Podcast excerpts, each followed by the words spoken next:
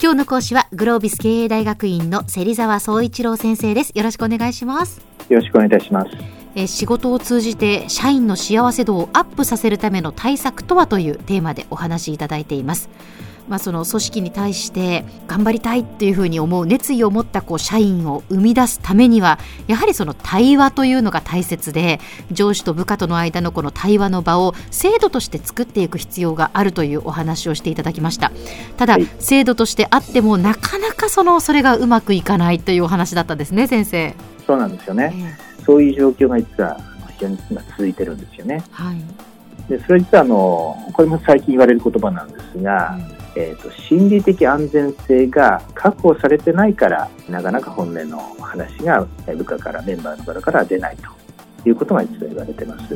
心理的安全性ですか？はい、はい、えー、と皆さんのグーグルっていう会社ご存知ですよね。はい。この会社はですね実は働きがいのある会社ランキングでですねついにこの上位で、えー、常連である会社なんですよね。はい。であのまあ、ご存知のように非常にこうデータを活用して、えー働いている社員の方のですね、エンゲージメントもしっかりチェックして、いかにそれをエンゲージメントを上げていくかっていうですね、こうデータを使いながらですね、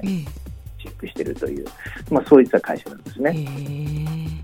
で、その中で、まあ、Google がですね、まあ、こう出した一つの発見なんですけど、うん、まあ、Google のチームがですね、非常にうまくいく場合、どんな要素を満たしていればうまくいくのかというのをですね、非常にこうたくさんのデータから最終的に5つの要素があるということを実は発見したんですね。でその中でも一番こう大事な要素として、えー、抽出されたのがですね、先ほど申し上げたあの心理的安全性というものだったんですね。これまさに、えー、働いている方が安心して行動できているかどうか。安心して行動できる関係性ってどういう関係性なんですか？はい。これですね、仲良しになるっていう、そういう感じじゃないんですよね。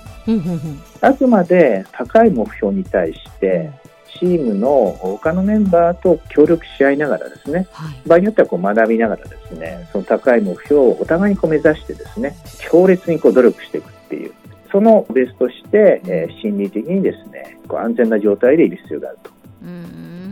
こういう感じなんですね。ですから、え結果的にその企業の競争力にもつながりますし、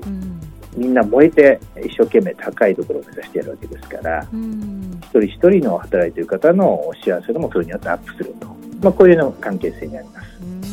仲良しではない、まあ、やはりお互いにこう刺激し合える関係でもあるっていうことですね。そう非常に健全な関係ですよね、えー、あのお互いにこう成長し合うっていう成長して喜び合うっていう、はい、こういう感じですよね。じゃ心理的安全性を高める対話どうしたらいいかっていうところで、はい、まあ、これもたくさんあるんですが今日あえて5つぐらいに絞ってみました。はい一つ目はですね、まずその上司、リーダーという立場の方はですね、当然話しやすい雰囲気作り、これする必要ありますよね。そうですね。えー、これはね、もうそもそも話しにくいなとか、話しかけづらいなということだったら、もう実現できませんからね。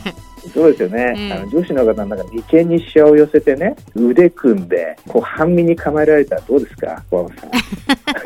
それはとても話しやすい雰囲気ではないですよね。ね心理的安全性は脅かされていると思います。逆にね、そうですよね。はい、物理的やはり環境設定っていうのは意識しなきゃいけないなということですよね。うん、はい。それから2点目はですね、メンバーの方に十分にやっぱ話をしてもらうっていうこと、これがまあ極めて大事になります。うん、例えば、1年後ですね、えー、あなたはどういうふうにこうなりたいのかと。そのために具体的にどんな努力をしようと思っているのかっていうこれまさに相手の考え方意思ってものをですねちゃんとその問いかけをしながら引き出していくということがすごい大事だということですね。はいはい。当然その問いかけをされますと人間っていうのは必ず考えて頭を整理しますので相手のために当然そのプロセスは意味があることになりますね。はい、はいで当然その相手が話をするときは必ずあの最後まで聞くと。うんちゃんとうなずくとか相づちを押すとかねちゃんと聞いているっていうねそれをあの態度で示してあげるということもとても大事だと思うんですね。で3つ目はですね、まあ、今のこの2点目と相手の話を聞くという話をしてもらうということにつながるんですがリーダーはですね先に自分の考えを言ってはいけないということですね。あえー、これはそうですよね。先に言われると、はい、違う意見が言いづらくなります。ですよね、ええ、なんか違う意見言っちゃうとマイナスに評価されるんじゃないかとか、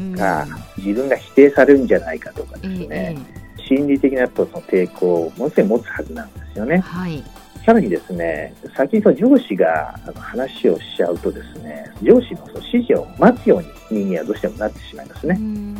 まあ上司はそういう意図がないにしても、上司に言ったことを従わなきゃいけないと。こういうことですね。はい、ただ、一つ大事なのは、あの上司の方もですね、あのフィードバックをしてあげるってことはとても大事です。はい。やはりちょっと違うなと感じたことに関しては、ちゃんと相手の話を聞いた上で、率直にですね、場合によっては耳の痛いこともメンバーに伝えてあげると。あくまで相手の成長を促すために必要だと思いますね。はいそれから4点目はですね、これも意外だと思うんですが、上司の方がやっぱり自分の悩みをですね、吐露するっていうことも場合によっては必要だっていうことなんですね。まあ今の時代、前回のあの対話の時にお話いただきましたよね。はい、そうですね。えー、あの今もう世の中ものすごい変化してるんで、うん、もう絶対なんて正解なんかないですよね。はい、で上司だってその全てを知ってるわけじゃないので、うんやっぱお互いにこう悩みを共有し合いながらですね前に進んでいくっていう、まあ、姿勢がすごい大事かなと思うんですね。はい、で最後、えー、5点目はですね行動で終わるっていうのが大事と思います。これはどういうことですか？はい。あのなんかこう悩みを聞いてあるいはこうそのフィードバックして、えー、終わるのが本当はゴールじゃなくて最終的には部下の方の背中を押してあげて、えー、部下の方が一歩踏み出す、まあ、これが本来のこのワンオンワンの場でなきゃいけないので、はい、最後はその部下の方がどういうふうに行動するのかというところをですねしっかり意識できるように終わるということが大事だということですね。では先生今日のまとめをお願いします。はい、えー、リーダーはメンバーにしっかり関心を持ってメンバーの悩みとか感情をしっかり聞いてですねメンバーが一歩踏み出せるように支援をしてあげる場作り。これが必要になります。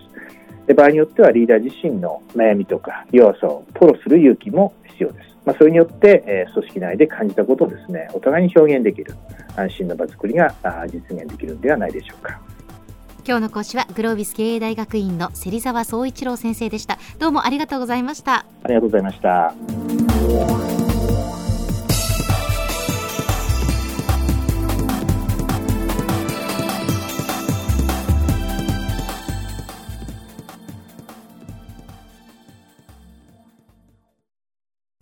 QT プロは通信ネットワーク、セキュリティ、クラウドなど QT ネットがお届けする ICT サービスです九州中に展開した光ファイバー網を基盤に一番身近なビジネスパートナーとして九州の企業自治体の皆様をサポートします。詳しくは QT プロで検索を。